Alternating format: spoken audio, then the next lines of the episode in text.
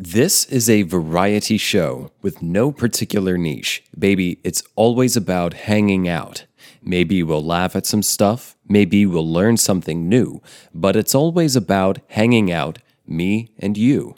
Hi, welcome to That Thing with James. I'm your host, James, and I have been thinking about suicide. Not doing it, no ideation, no attempts, nothing like that. I've just been thinking about the verb and the noun, the action, the concept of suicide and katamari and absurdity and this Algerian philosopher, Albert Camus, or as nerds call him, Albert Camus. Get over yourself. And I am going to try to shoot for a 30 or 45-minute episode covering all this stuff. I've got some resources lined up to talk about this. I find it interesting, at least. And so I'm going to shoot for that. But fair warning, this may spill over into a two-parter episode, depending on how far I get carried away with these topics. And if that's the case, I encourage you to become a member of my Patreon at patreon.com/thatthingwithjames. It's only $5. $5. Only $5, and it's way, way, way better than any bullshit you're going to get at Subway. And so if this does spill over into like a two-parter thing, the second part will be on Patreon. I record one new bonus episode every week, including this week, and you can get access to all the new ones and all the previous ones at patreon.com/thatthingwithjames. You can help make this show easier to make and help me buy time and equipment to explore new avenues and make this show better for all of us.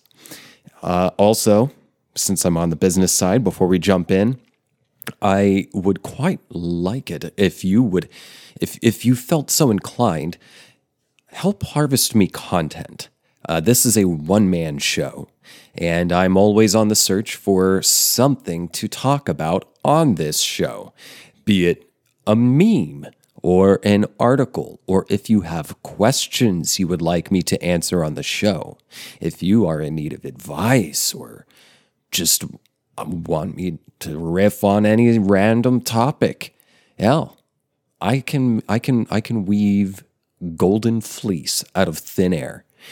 But it's a lot easier with your help. So, questions, ideas, if you want me on your show, if you want me to be on your show, if you just want to give me some much needed validation, email me at thatthingwithjames@gmail.com. Another place you can give me stuff to laugh at or talk about is at my subreddit, r/thatthingwithjames. Shitposts are quite welcome. You can also find me on social media, mainly Twitter, TikTok, and Instagram. My handle on all three is at James J. Asher. And once more, really consider becoming a patron, patreon.com/thatthingwithjames. Your support helps. So, on with the topic. Last week, when doing this episode, I got on the topic of Katamari, sort of. I was kind of finding some similarities between Japanese culture and Catholic culture, and that led me into the idea behind the video game series Katamari. There's like Katamari Damacy, Katamari Forever. That's the one I have. It's for the PlayStation 3. And I wasn't sure, but that led me to the topic of Katamari. There's Katamari Damacy, there's Katamari Forever. I'm not sure if there's other Katamaris, but I did recently learn that there was a remake of Katamari Damacy called Katamari Damacy Reroll, which is available on a video game console that I have. And I want to get it because I love Katamari. And, well, it was Monday of last week. I was doing my day job. It was the morning, and I was very jazzed up on my second big mug of coffee. And my brain just started making some connections. See, I had been, and I often think about just big questions, existential questions. Where should I start? When I was 17, this isn't going to be a long story, but when I was 17, I'm not going to say what led me into the office, but when I was 17, I saw my first therapist, talk therapist. But she also prescribed me medication for my newly discovered, but it made a lot of sense, general anxiety disorder. And I guess with affective depression, I don't know. I can get depressed sometimes, but the main thing is anxiety.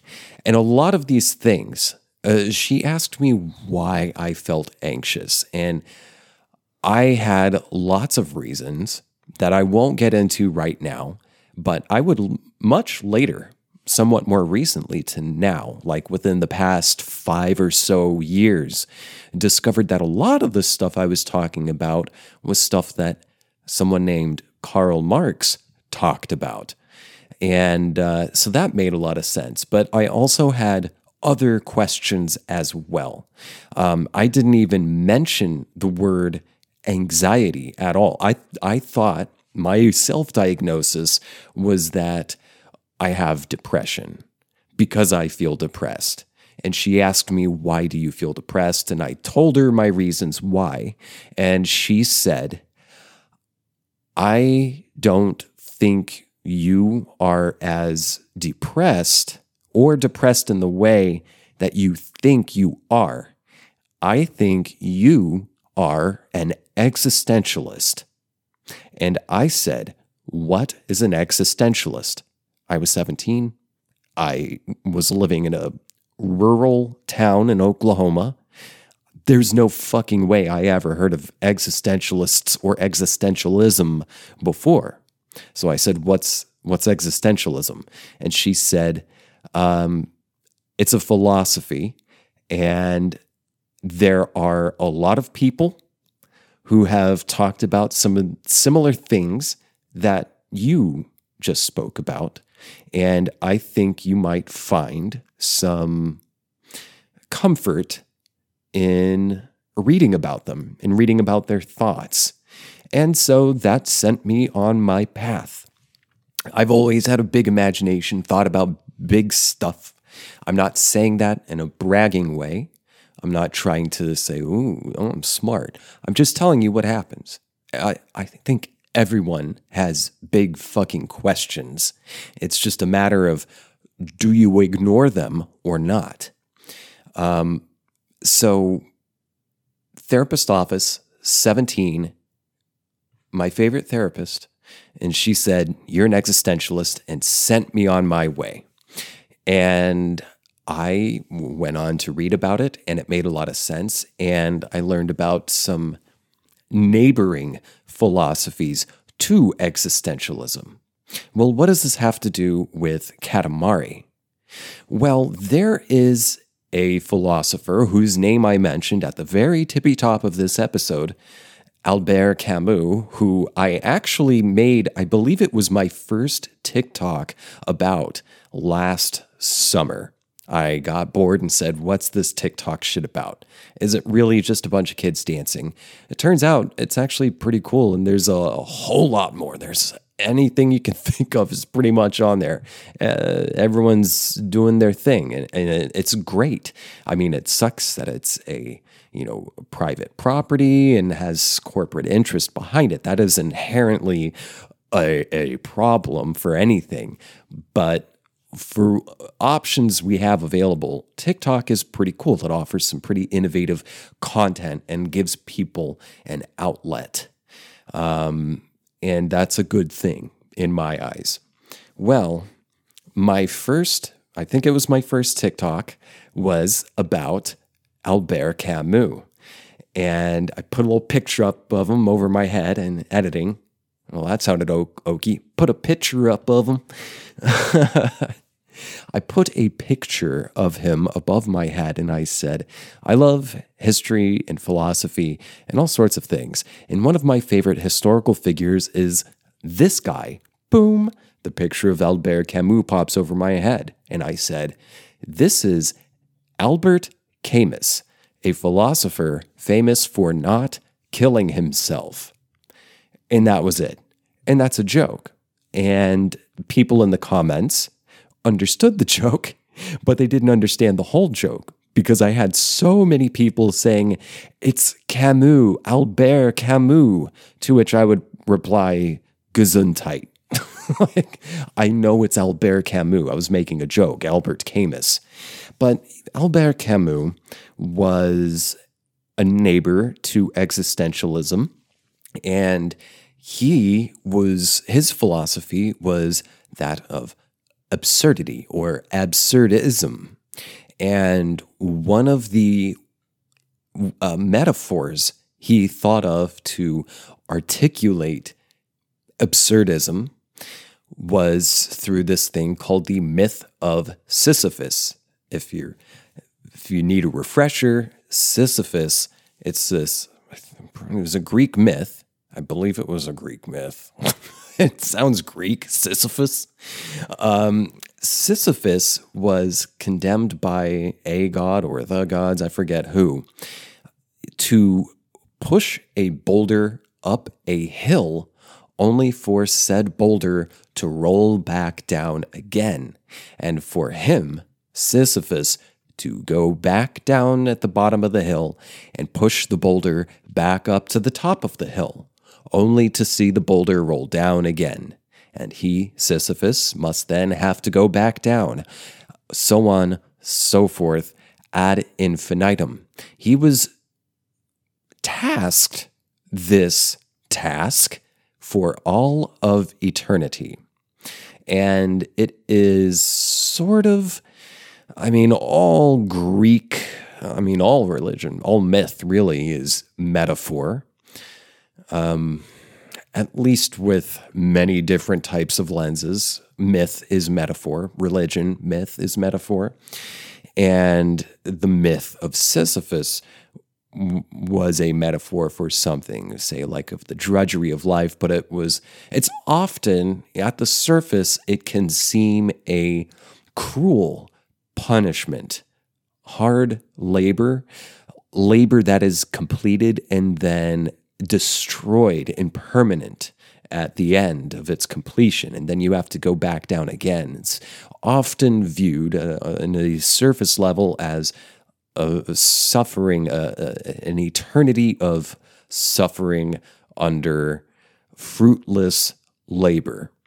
And this kind of plays into a thing I was getting at in last week's free episode, that of feeling fear and anxiety and doubt about pursuing something that gives you meaning, and also grappling with the problems we have to deal with in our daily lives, such as capitalism driving a person to never, ever feel that they are enough or that they have done enough. That is an inherent element of capitalist culture.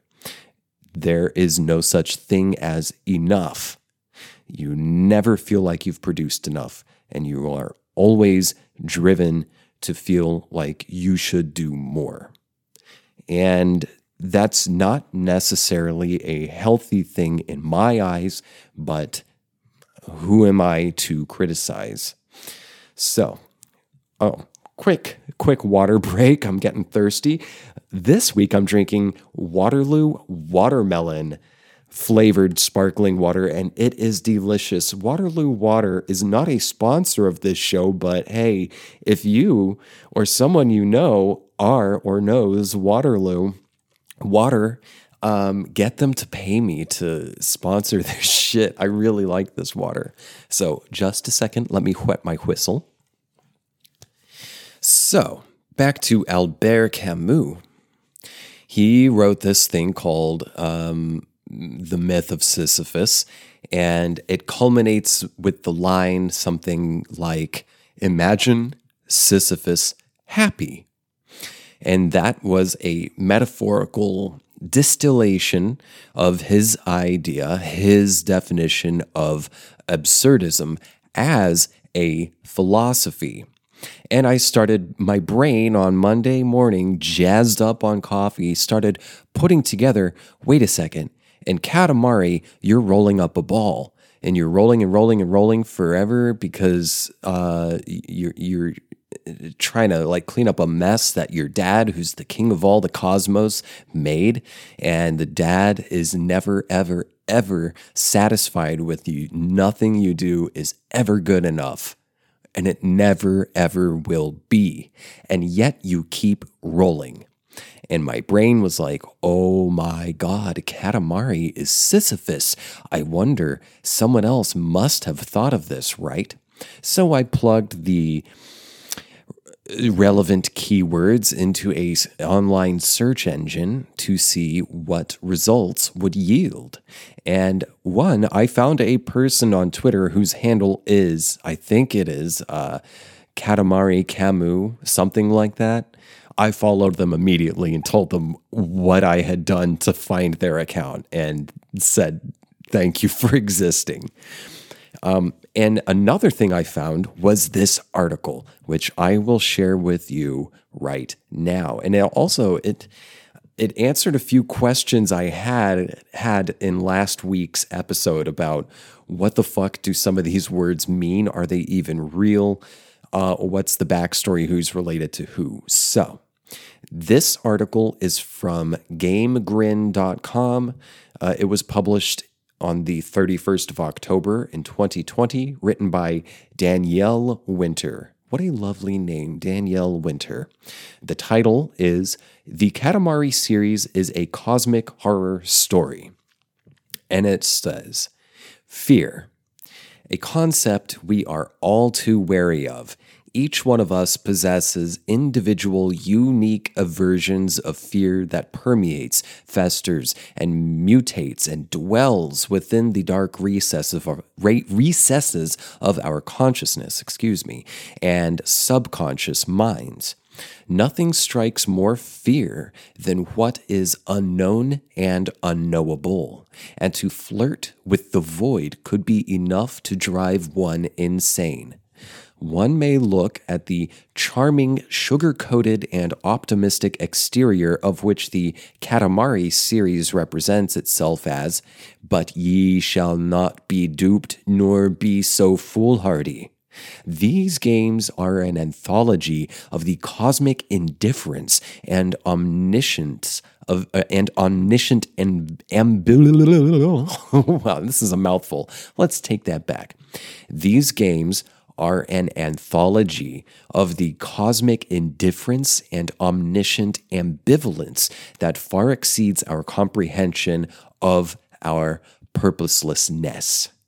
That we are insignificant in the grand scheme of things, but an atom of a speck on a grain of sand in comparison to our conceivable notion of the observable universe.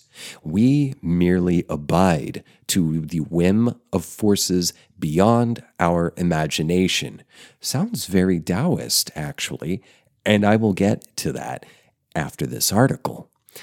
So, the king of all cosmos gets absolutely space crunk hammered on celestial lean, and being the binge-drinking Magaluf mad lad that he is, ends up destroying all, the entire universe, sans the earth, and presumably the sun too.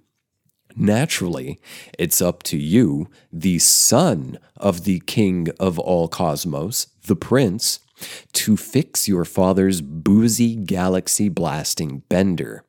Before we even set foot on Earth's terrestrial plane to Marie Kondo away all this mess, let us take some time just to appreciate that in this universe, aliens exist, that they are an omnipotent race of super beings capable of leveling entire star systems, and that these baguette-brained extraterrestrial life forms use Earth as their personal little living hub. As the prince, you are flung onto Earth from the heavens, tasked to litter-pick the world with a trash heap of snowball magnet, all in order to construct a dense enough cluster ball and fashion it into a solitary star in the blank canvas that has become the night sky. Thank you, Dad. This alien technological marvel is what is commonly referred to as a katamari, which roughly translates to clump or clod.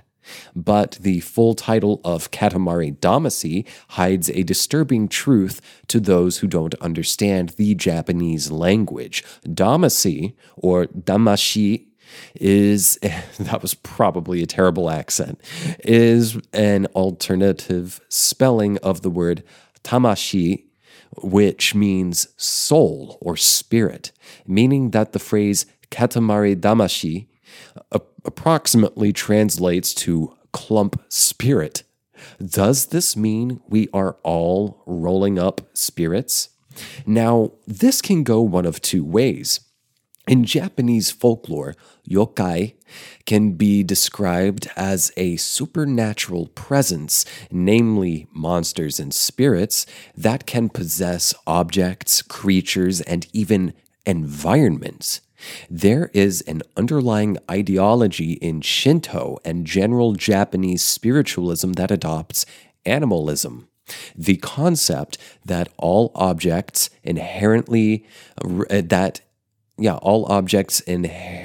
reside a spirit of sorts, and depending on whether or not the spirit is a peaceful or a vengeful one, can bestow fortune or ill will from being within its presence. Sidebar, real quick. This is something I've thought of for a long time. I thought, why wouldn't everything be conscious? Why wouldn't a chair be conscious? We're all made of the same shit. So we have no idea what other animals are thinking. We have no idea what trees are thinking, not in the way that we know what we ourselves are thinking, although I'm sure we're all thinking in similar ways, whether we believe it or not, in ways that go beyond our human language, human linguistics. Anyway, back to the article. It's a way of thought that can give an appreciation to everything that we own. Fast forward to the consumerist culture we find ourselves in today, of how much we own, barely use, collect, and throw away.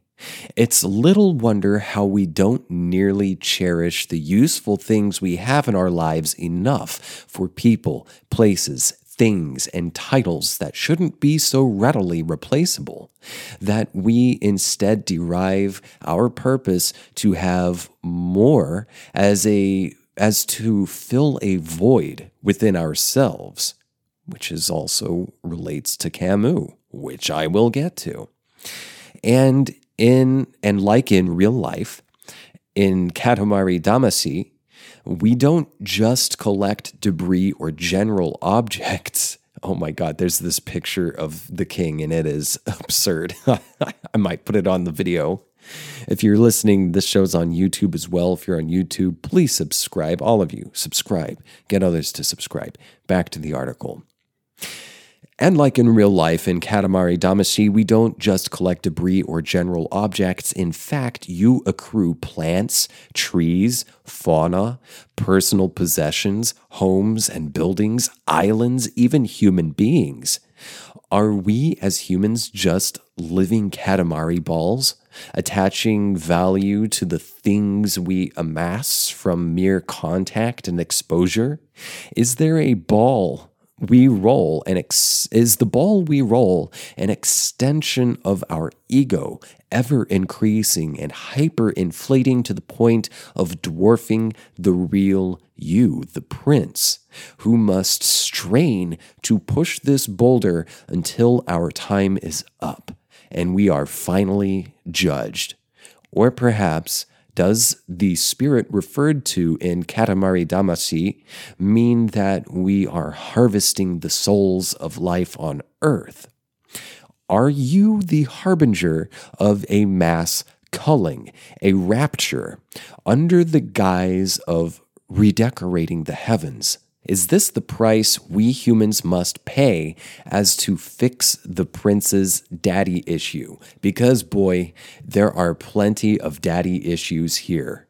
Your father is a narcissistic, immature, impetuous, ego-driven megalomaniac who doesn't take any responsibility for his actions, but will instead seem it just to berate and control his only son, all the while getting in your way and desperately trying to be relatable and down to earth. Think The Devil Wears Lycra and a Ruff. I don't know what that reference is. Devil Wears Prada, whatever. With about as much self-awareness as David Brent / Michael Scott from The Office.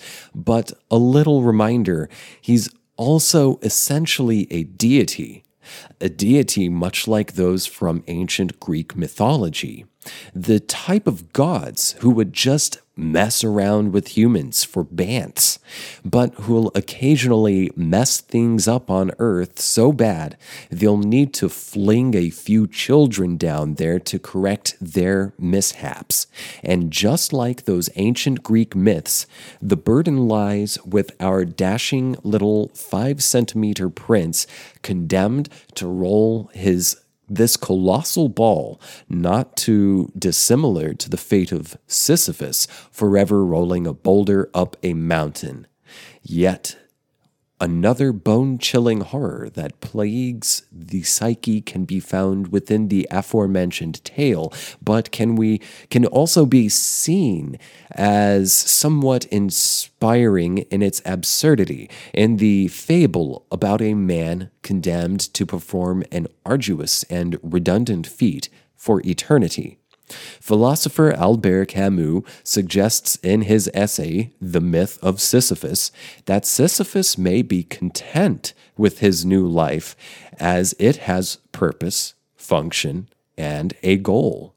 The absurdity of the impossible task doesn't sway him, but instead breathes new respect into life and to living its fullest. Perhaps in restoring the night sky and atoning the sins of humans for polluting their world with junk was to condemn his son, the prince, to be a sacrificial lamb, after all, to cleanse the world of material pleasures and to create anew in the heavens. As the sequel, We Love Katamari, we witness life after the first game, with the galaxy restored, and all recognition and appreciation by Earthlings is given solely to the king of all cosmos, despite the fact that he caused the initial problem and did little to resolve the issue. The prince was just a lackey, a grunt, another cog in the machine. All of your previous efforts served to fuel the hubris of your father. The real work was done by you. You were on the ground level, sleeves rolled up like the objects in your katamari, while the face, the front man, the man, takes all the credit. Meanwhile, The people want a sequel regardless of the consequence or rationale, and so you are sent back to push that rock up that hill with an encore. That in itself is a horror all too real. We also get a glimpse of a patterned paternal abuse through cutscenes from the second game. We learn that what we experience as the prince was conditioned through his grandfather into the king, that the king only knows how to parent as his father taught him, and is instilling this generational rite of passage for his son into royalhood.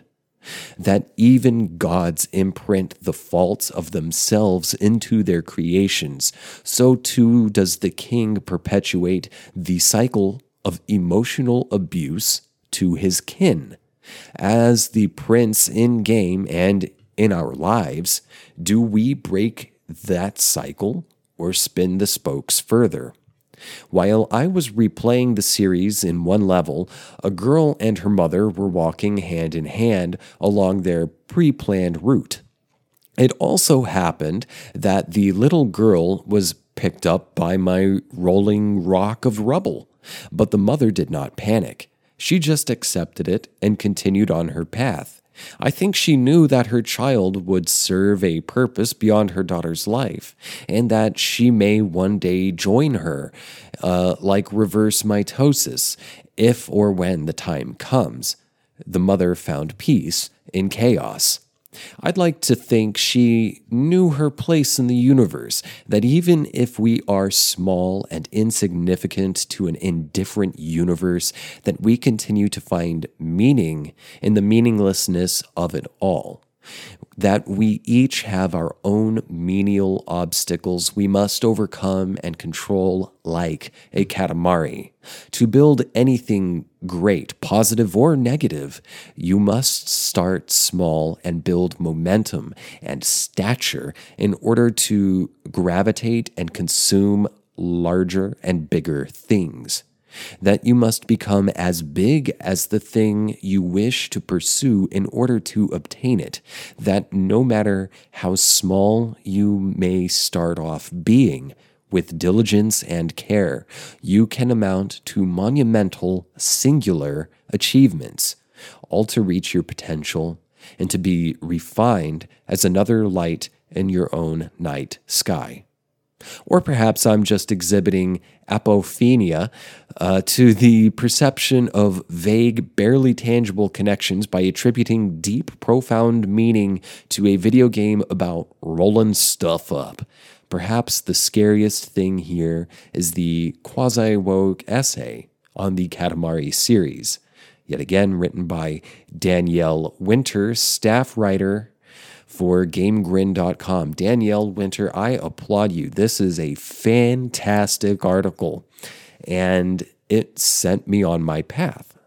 Apparently, I was, as I suspected, not the only person to make a connection between Katamari, Camus, and Sisyphus.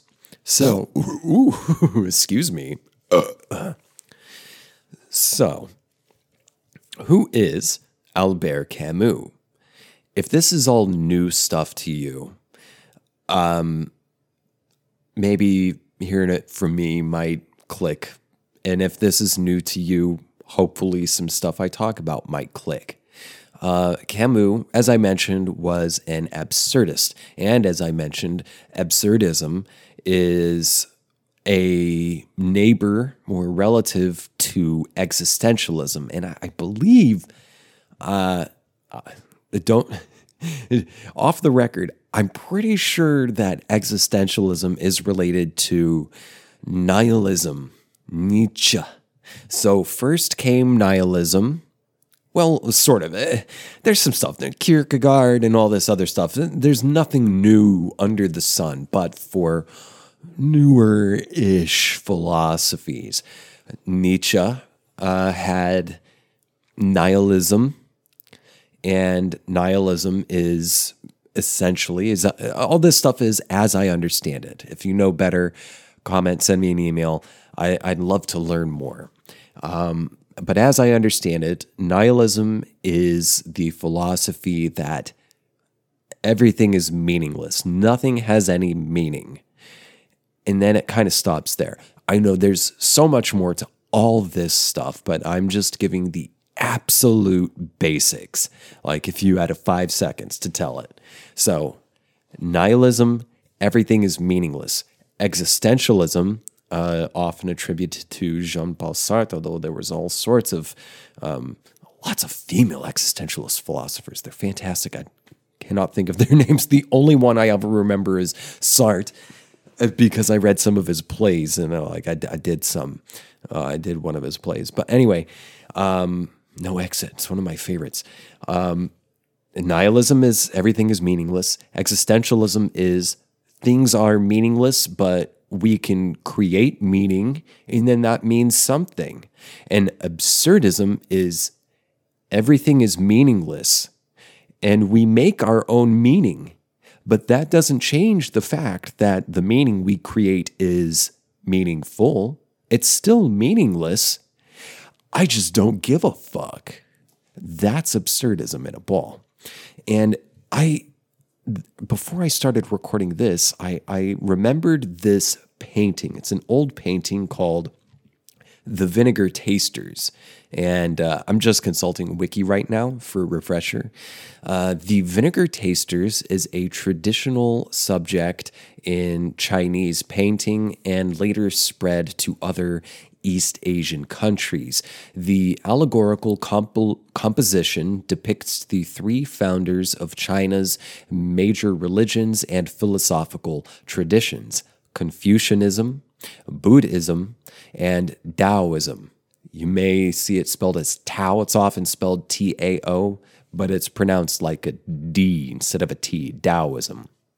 The theme in the painting has been interpreted as the three men tastes vinegar to reveal their perception on life. The three men are dipping their fingers in a vat of vinegar and tasting it. One man reacts with a sour expression, one reacts with a bitter expression, and one reacts with a sweet expression. The three men are Confucius, Buddha, and Lao Tzu, respectively. Each man's expression represents the predominant attitude of his philosophy. Confucianism saw life as sour, attaching possessions and material desires. Wait, I skipped ahead, my bad.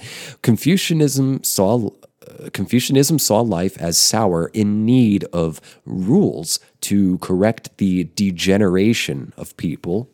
Buddhism saw life as bitter, dominated by pain and suffering due to attaching possessions and material desires. And Taoism saw life as sweet due to being fundamentally perfect in its natural state. Another interpretation of the painting is that the three men are gathered around the one vat of vinegar, that the three teachings are actually one. That I haven't heard, and that's interesting. So, real quick, some expansion on the interpretations. Confucianism saw life as sour, in need of rules to correct the degeneration of people, and the present was out of step of the past, and that the government and the people had no understanding of the way of heaven. The right response was to worship the ancestors. Confucianism, being concerned with the outside world, viewed the vinegar as polluted wine. Buddhism was founded by Siddhartha Gautama. I'm not sure how to pronounce it. It's a great book, Siddhartha, by I think Hermann Hesse, who claimed to be Siddhartha Gautama, who claimed to be enlightened when he was 35 years old. Ooh, I'll be 35 in about a year. Hopefully I get enlightened. Siddhartha lived a very sheltered and extravagant life growing up. As he neared his 30s, it is said that he became aware of all the ugliness in the world. This prompted him to leave his home in search of enlightenment. At the start of his travels, Siddhartha became a beggar and studied philosophy. However, his studies did not lead him to the answers that he sought. He then tried asceticism alongside 5 monks for 6 years. This practice also failed to bring him enlightenment. After giving up asceticism, Siddhartha decided to meditate until he found the enlightenment that he was searching for. He sat under the tree, the Bodhi tree, all sorts of different pronunciations for these words. After much meditation, he became enlightened and was henceforth known as Buddha, which means awakened one.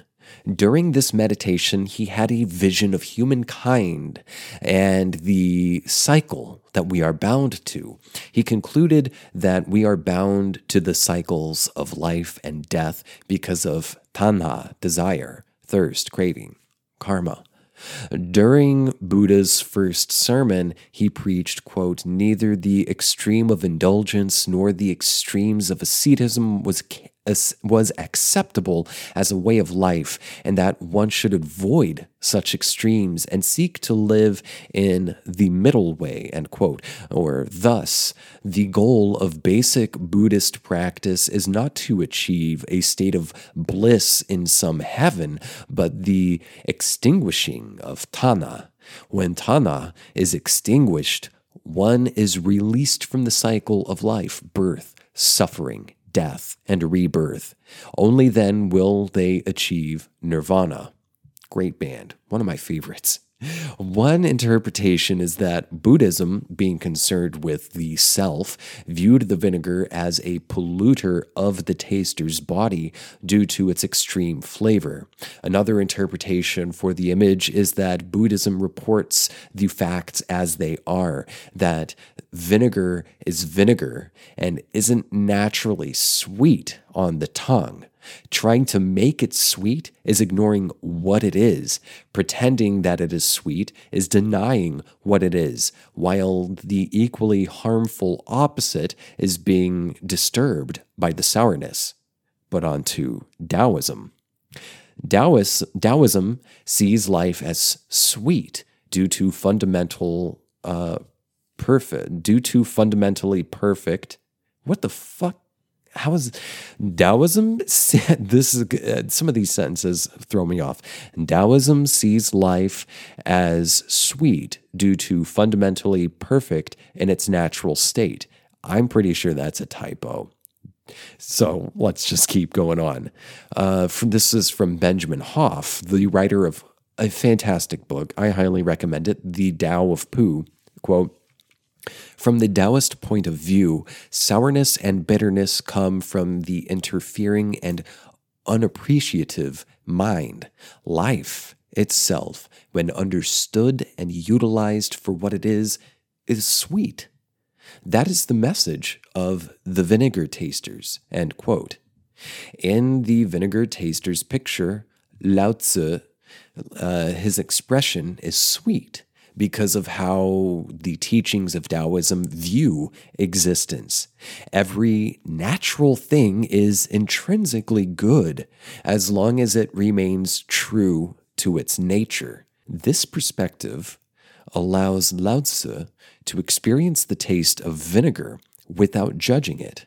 Ah, this, he might be thinking, this is vinegar. From such a perspective, the taste doesn't need to be sweet, sour, bitter, or bland. It is simply the taste of vinegar. By openly experiencing vinegar as vinegar, Lao Tzu acknowledges and participates in the harmony of nature. And this is the very goal of Taoism. Whatever the taste of vinegar, the experience is good. At the core of Taoist doctrine is the concept of the Tao, or the way. According to Taoist philosophy, everything originates from Tao. Tao is all-embracing, existing anywhere and everywhere, though it is invisible. It gives birth to all, which then gives birth to everything in it. The Tao, in this sense, is the way of everything, the divine power behind all. And that's it for this episode. I will be moving on to Camus and the Myth of Sisyphus, etc. in the bonus episode. If you want to check that out, you can get access to it at patreon.com/thatthingwithjames. Thanks for tuning in. I hope you stick around because this is cool stuff. I will catch you next week. Love you. Bye.